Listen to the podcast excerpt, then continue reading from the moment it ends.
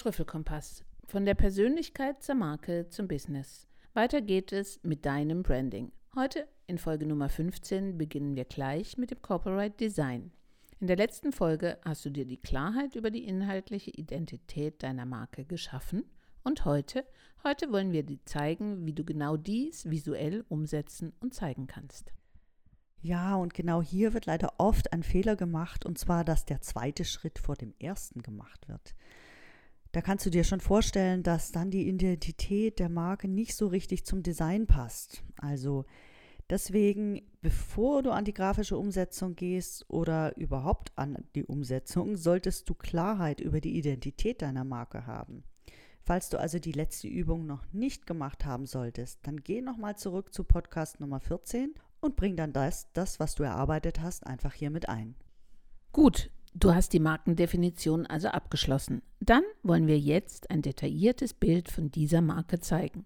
Es geht darum, die Werte in die Marke visuell einzusetzen. Hier kommt nun nach der Corporate Identity das Corporate Design ins Spiel. Es geht endlich um Logo, Farben, Typografie, Bildsprache.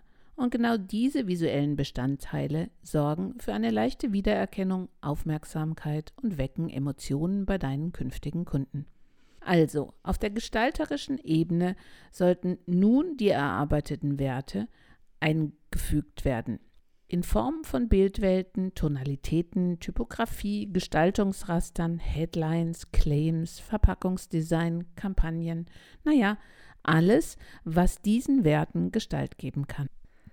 Verkaufst du nun ein Produkt, dann steht natürlich erst einmal die Gestaltung des Produkts selbst im Vordergrund oder die Verpackung des Produkts. Bietest du eine Dienstleistung an, dann geht es um das Erscheinungsbild und wenn du Mitarbeiter hast, auch um deren Verhalten nach außen zu Kunden oder auch untereinander. Zum Beispiel, ein Friseur müsste sich Gedanken machen zur Einrichtung des Salons, zur Auswahl der Arbeitsmaterialien und auch eine Entscheidung treffen, welche Arbeitskleidung die Mitarbeiter tragen sollen. Dann geht es um den Firmennamen, das Logo, Flyer, ansprechende Visitenkarten, die Webseite und weitere Aspekte rund um den Außenauftritt. Das alles muss professionell und einheitlich gestaltet werden. Und das Ergebnis sollte sich an den Zielvorgaben genau deiner Werte und an deiner Marke orientieren. Und um das aufzuzeigen, wie sich diese Wertepositionierung auf das Design übertragen lässt, werden wir dir hier einige Beispiele geben und in unseren Shownotes findest du wie immer unsere Übungen dazu. Also, damit du dir ein Bild davon machen kannst, wie du deine Werte in eine visuelle Gestalt übertragen kannst. Wir fangen mit den Textbotschaften und der Typografie an. Jede gewählte Typografie unterstützt die Botschaft, die du vermitteln möchtest. Denn jede Schriftart hat ihren eigenen Charakter und sinnvoll gewählt unterstützt diese Schrift das Unternehmensimage. So zeigen zum Beispiel Serifen Sicherheit und Komfort und das schlicht serifenlose Schrift, dass man einen Beitrag in der Gesellschaft leisten möchte. Dann Serifenschriften ist für viel Text und besser lesbar. Wenig Text, auch gerne serifenlos was wichtig ist, nicht mehr als eine Schriftart. Das heißt, man sucht sich einen Typ aus, der die Werte, die Botschaft vermitteln möchte und bleibt beständig bei diesem Typ. Dann wird große für die Headlines festgelegt, dann auch kursiv, vielleicht für Zitate, aber immer in einem Schrifttyp. Dann geht es um die Textbotschaften. Obwohl auf vielen Internetseiten tatsächlich viel zu viel Text steht, fehlen oft Botschaften zu den Werten. So nutzen die wenigsten Unternehmen sogenannte Talking Headlines. Bei Unternehmen stehen oft einfach nur der Name des Unternehmens, anstatt ein kurzes Statement zu den Werten zu nutzen. Drei bis fünf Wörter reichen. Zum Beispiel ein Biosupermarkt. Der könnte als Statement nutzen, natürlich mehr vom Leben. Oder eine Softskill-Trainerin für Zeitmanagement. Da fiele mir ein Zeit für Pünktlichkeit. Das macht doch gleich viel mehr mit einem, oder? Ja, nach Typografie und Text nun die Bilder. Bilder sind oft der direkteste Weg, um Werte und Image zu vermitteln. Nicht nur willkürlich einzusetzen, zeigt sich am besten auch wieder an einem Beispiel. Ein Unternehmen bietet innovative Produkte an und zeigt seine wichtigsten Mitarbeiter einfach in strengen Passfotoformaten.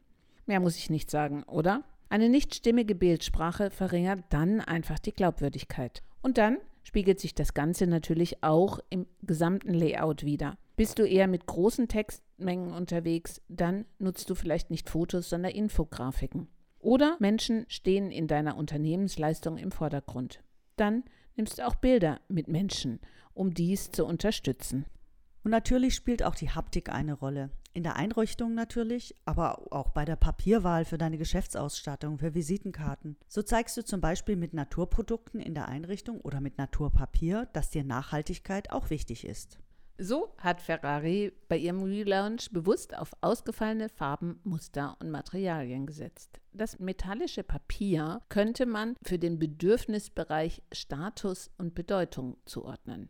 Die Wahl von diesen Farben und Papieren unterstützen diese Wertigkeit und auch den Anspruch auf die Marktführerschaft in diesem Segment.